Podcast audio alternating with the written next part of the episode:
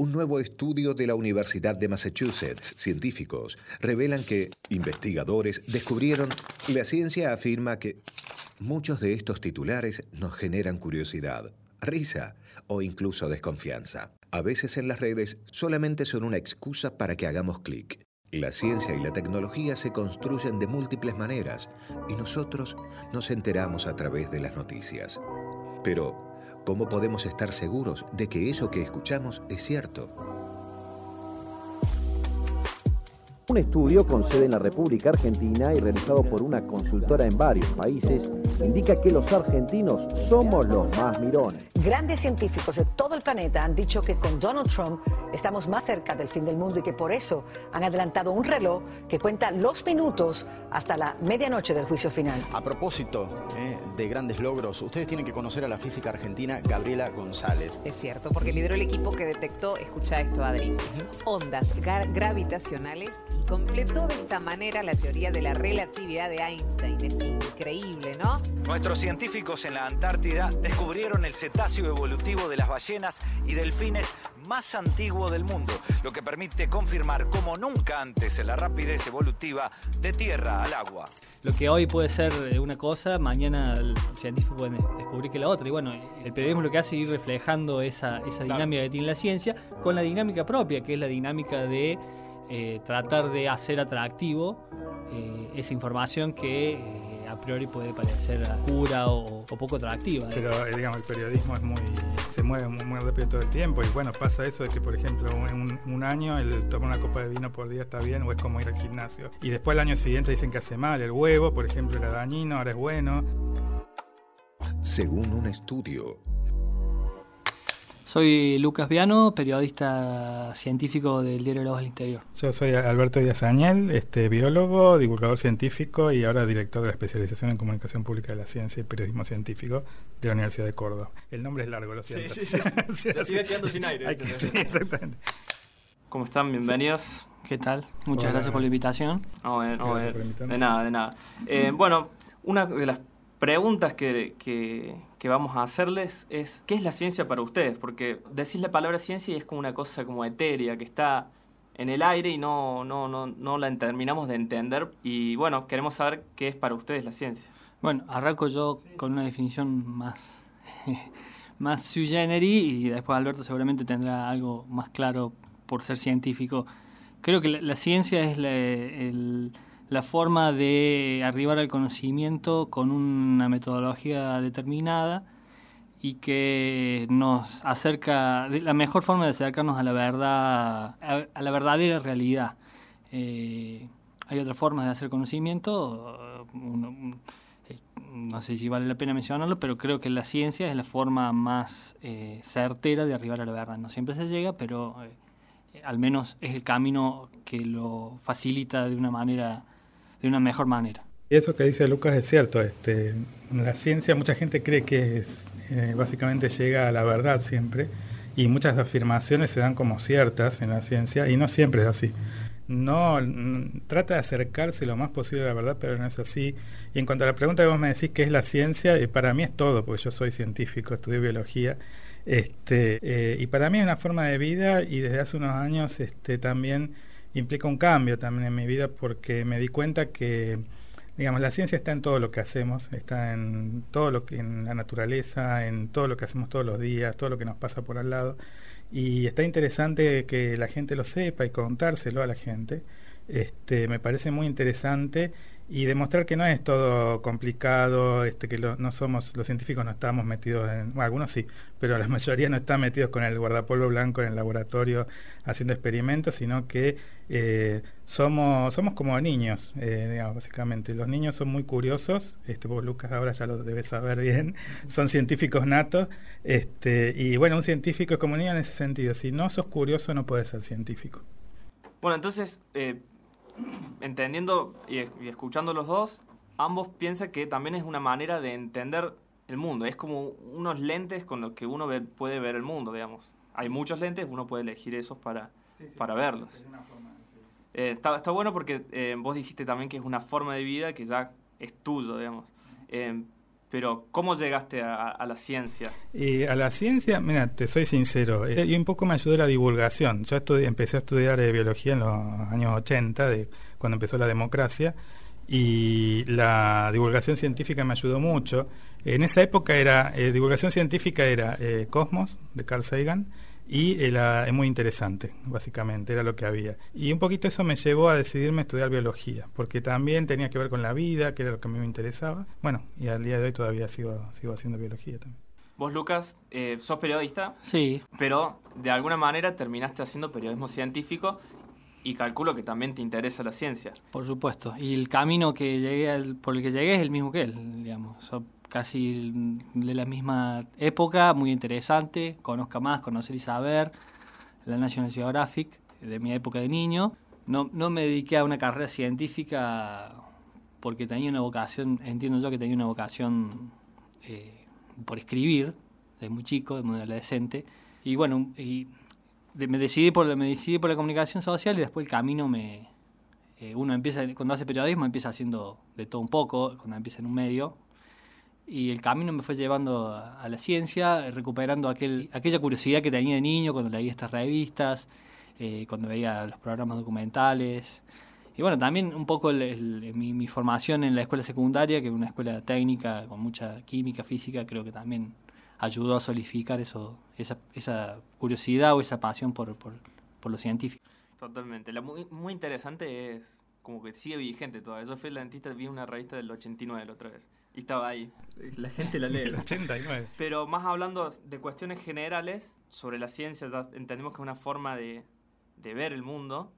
Pero también, ¿para qué sirve? ¿Para qué nos sirve la ciencia? Bueno, eh, ¿para qué, ¿para qué sirve la ciencia o, para qué sirve conocer sobre ciencia?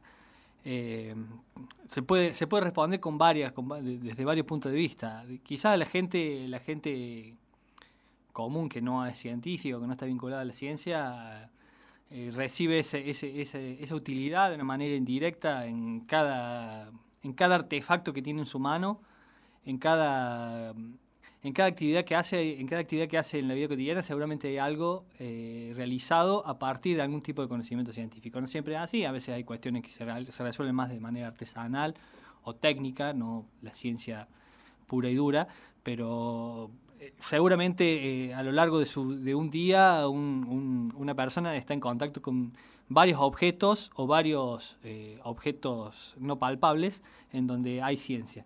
Eh, por otro lado, sirve la ciencia también sirve para satisfacer esta demanda innata que tiene el ser humano, que es la de la curiosidad, que es la que nos llevó a nosotros, Alberto y a mí, a, dedicarnos a esto full time, digamos. Hay mucha gente que, le gusta la ciencia simplemente por una cuestión, si quiere, más eh, lúdica, que le genera placer leer eso o hacerlo, o hacer, hacer, hacer ciencia. Yo respondería esas dos. Quizás hay una tercera eh, un poco más existencial, que, que la ciencia intenta responder como lo hace también la religión, intenta responder algunas, algunas cuestiones eh, más filosóficas, como ¿qué hacemos en este mundo? ¿Para qué estamos acá? ¿Somos los únicos? Eh, digamos, todas esas cuestiones filosóficas le ayudan a responder la ciencia desde la perspectiva científica. Sí, qué, qué existencialismo, ¿no? Te eh. mata, ¿no?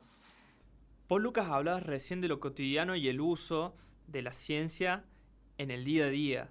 El celular es un claro ejemplo de esto también, ¿no? Claro, estás de alguna manera está todo involucrado, no solamente de, hardware así, digamos. El celular es, lo más obvio porque es un artefacto netamente tecnológico, pero en la cocina uno tiene trabaja con, cuestiones, cuando hace, cuando hace algún, alguna comida tiene muchos ingredientes eh, que, han pasado o que, o que son, pensemos en los agroquímicos, que son desarrollo quizás cuestionable, pero, pero con mucho, mucho trabajo, trabajo de la ciencia, ¿no es cierto? Digo, los vegetales, la, comida, no sé, infinidad de cosas, ¿no? Sí, lo que dice Lucas es, cierto, justamente a mí me gusta mucho cocinar, y la cocina, si te, si te pones a pensar, es igual que un laboratorio básicamente. O sea, hay un montón de reacciones químicas, seguís un protocolo, nosotros llamamos protocolo, en cocina se llama receta, pero más o menos tenés que seguir unos pasos, tenés ingredientes, que en nuestro caso son insumos, se llama, tiene otro nombre, pero más o menos es lo mismo, y uno puede decir, bueno, eh, la típica, una, hay muchos libros ahora sobre cocina y ciencia de divulgación que te explican todo lo que pasa en la comida cuando lo estás cocinando y todo eso, y uno puede decir, bueno, A mí que me importa es por qué la carne se pone oscura y da buen olor cuando la pongo este, al carbón. Este, pero muchas veces si vos lees esos libros, este, conozco gente que mejoró su forma de hacer el asado justamente por eso. porque es, es importante, o sea, son, parece una pavada decir, bueno, sí, se llama la reacción de Maillard, que se pone oscura la carne, que libera ciertos compuestos, bla, bla, bla, muy científico todo, pero cuando te explican cómo mejorar la cocción, cómo se puede hacer eso, terminás siendo mejor en lo que estás haciendo también. O sea, la ciencia ayuda para ciertas cosas. Algo, algo que también tan popular como el asado, que es la cerveza, ahora está muy ah, moda la cerveza artesanal. Bueno, hay un movimiento de la cervecería artesanal muy importante y el CONICET ha visto ahí que, que, puede aportar lo suyo y hay mucha gente trabajando y dando cursos a cerveceros para que mejoren su cerveza. Qué lindo, la, ciencia a, favor de la cerveza, del placer, una cosa muy linda. Sí, porque mucha gente no sabe, o sea, primero que hay reacciones químicas, obviamente que es la fermentación y que eh, participa un ser vivo. Hay gente que no sabe que las levaduras son hongos.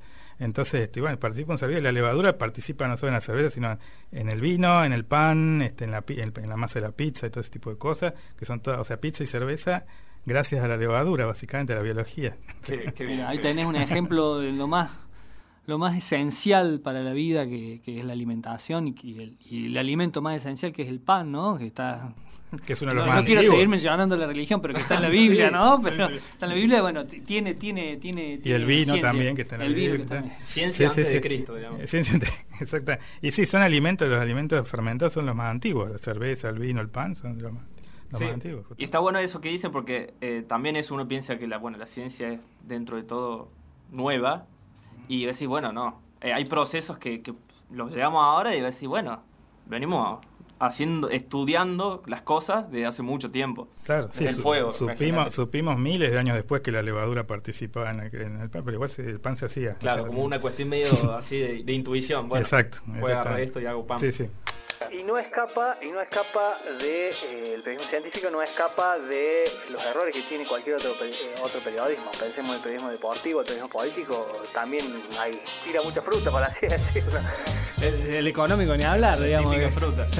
Pero un poco este pasa eso también con las noticias. Ahora estamos en la época de esto, de la fake news.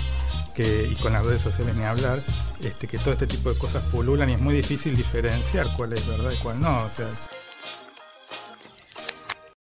parte de, la, de, los descubrimientos que vemos siempre y a la hora de, leer el diario vemos como noticias de, bueno, se realizó, se descubrió, según un estudio, científicos afirman que, que no sabemos cómo, si creer o no ciertas cosas, como dicen, bueno, vamos a llegar a Marte, están tan en el alcance de la ciencia que vos decís, bueno, puede ser posible. ¿Cómo, cómo diferenciamos lo que es verdadero o no, digamos? Me, meto yo un segundo antes que ves el tema más, más para Luca, a lo mejor pero eh, digamos el periodismo es muy digamos se mueve muy, rápido todo el tiempo. Y bueno pasa eso de que por ejemplo un, un año el tomar una copa de vino por día está bien o es como ir al gimnasio una hora dicen también.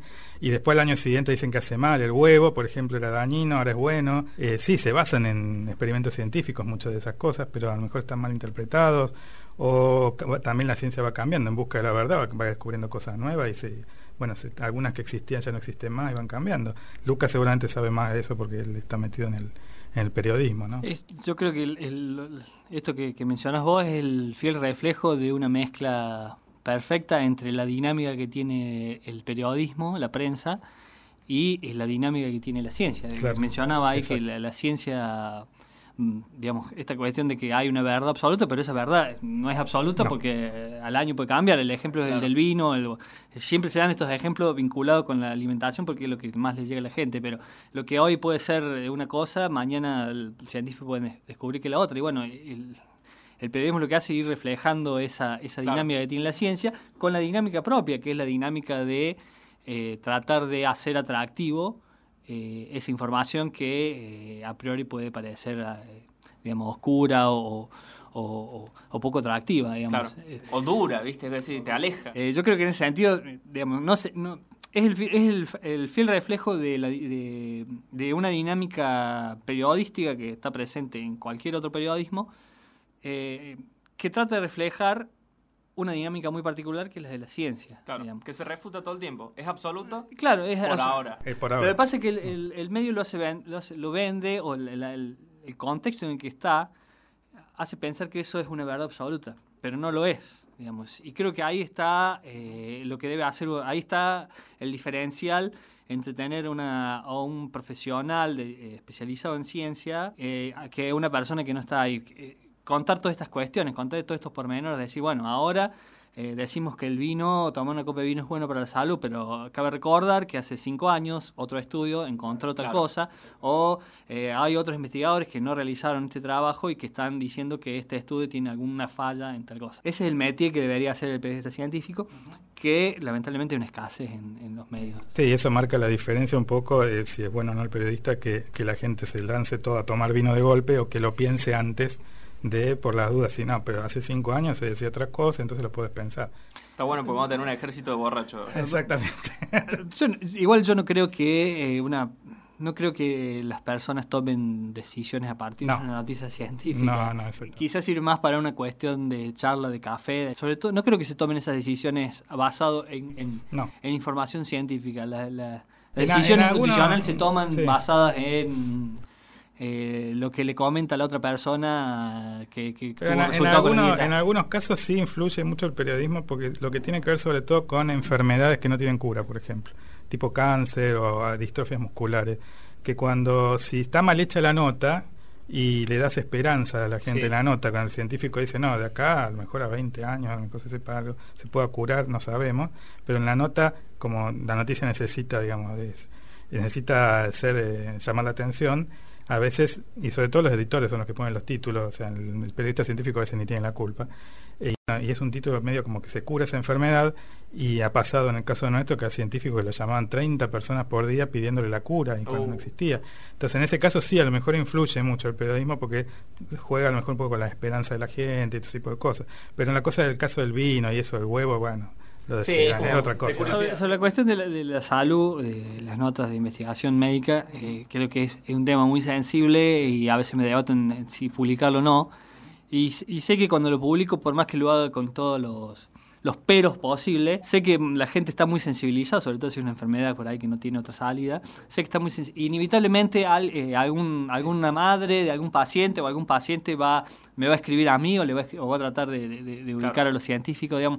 Eso, eso es inevitable. El dilema es eh, publicar o no. Y bueno, ahí eh, creo que, bueno, hay que tomar un poco una decisión periodística una cosa muy importante de la divulgación, por lo menos para mí, es el de generar vocaciones científicas. Entonces voy mucho a escuelas secundarias, sobre todo en los últimos años, donde ese niño curioso que tenemos, que se pierde un poco en la secundaria, bueno, para volver a que vuelvan a hacer y muchos chicos este, empiezan a encontrar que la ciencia es interesante o que no es tan, tan complicada para estudiar. Yo creo que sí, el periodismo puede servir como un disparador para que se den este, este tipo de espacios, para que una persona diga, ah, qué interesante esto, voy a buscar más, voy a buscar un libro, voy a buscar, eh, voy a acercarme a la facultad a ver si hay alguna, alguna charla sobre esto. Vos, Alberto, que venís de la ciencia, del ámbito de la ciencia, eh, y haces comunicación, como que es algo particular dentro de, la comunidad científica.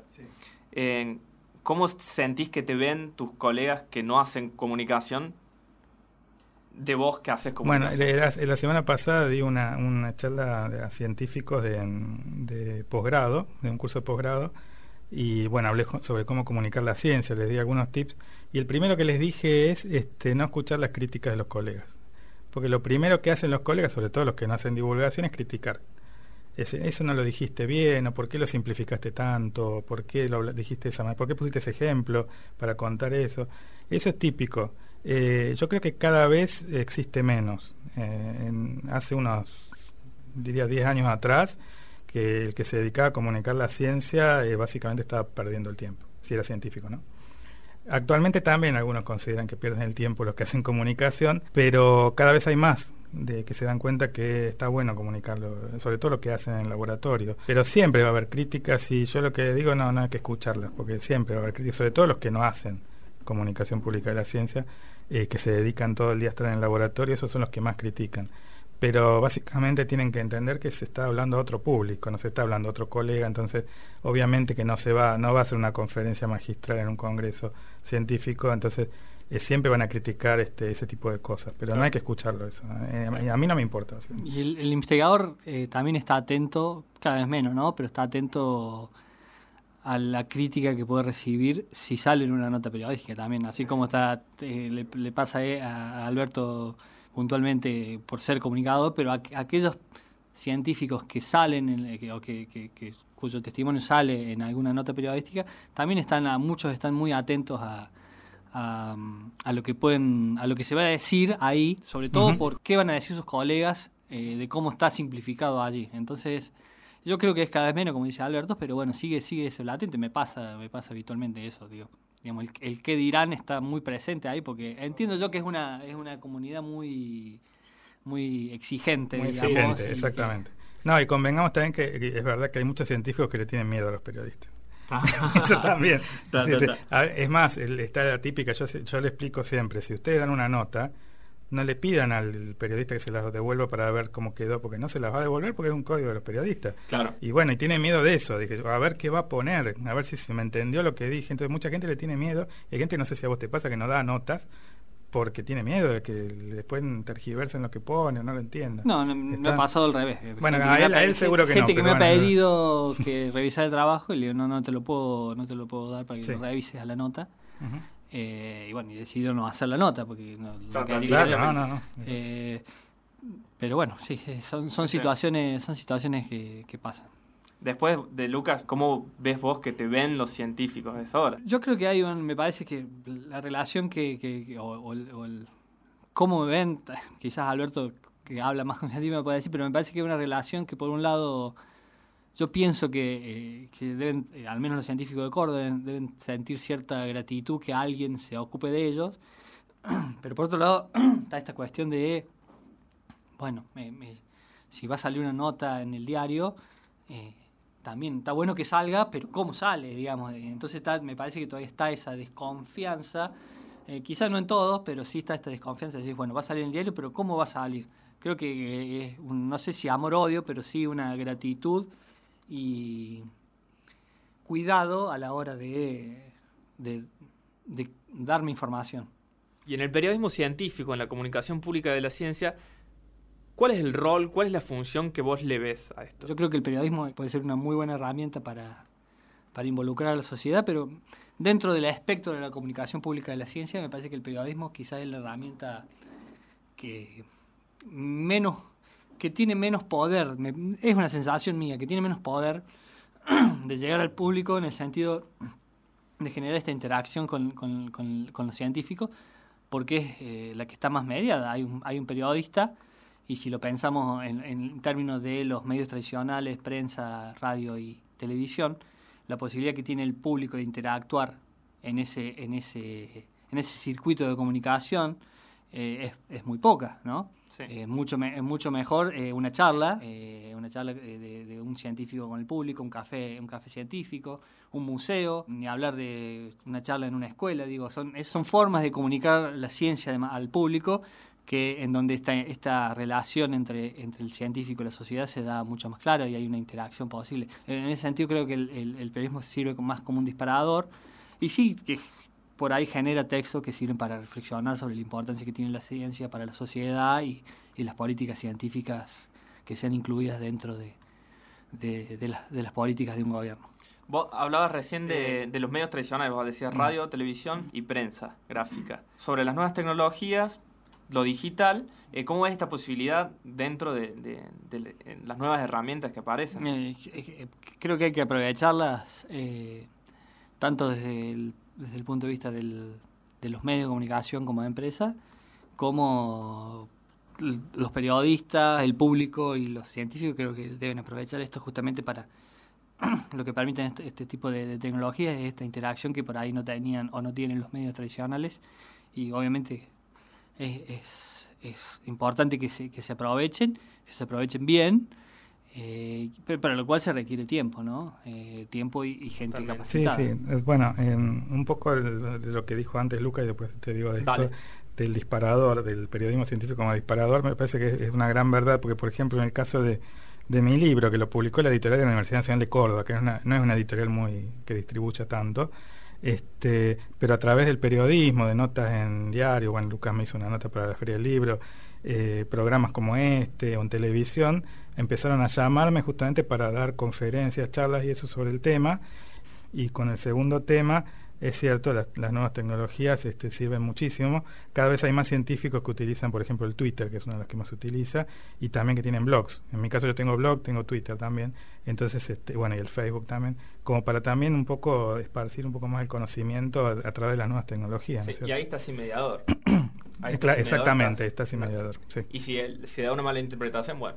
Y bueno, sí. Hay, de, algún problema, digamos, la culpa se puede asumir. Se arman unas discusiones. Sí, sí, sí. Y, de vuelta en 140 caracteres muy, complicado. complicados. Bueno, Alberto, Lucas, muchas, muchas gracias por la charla.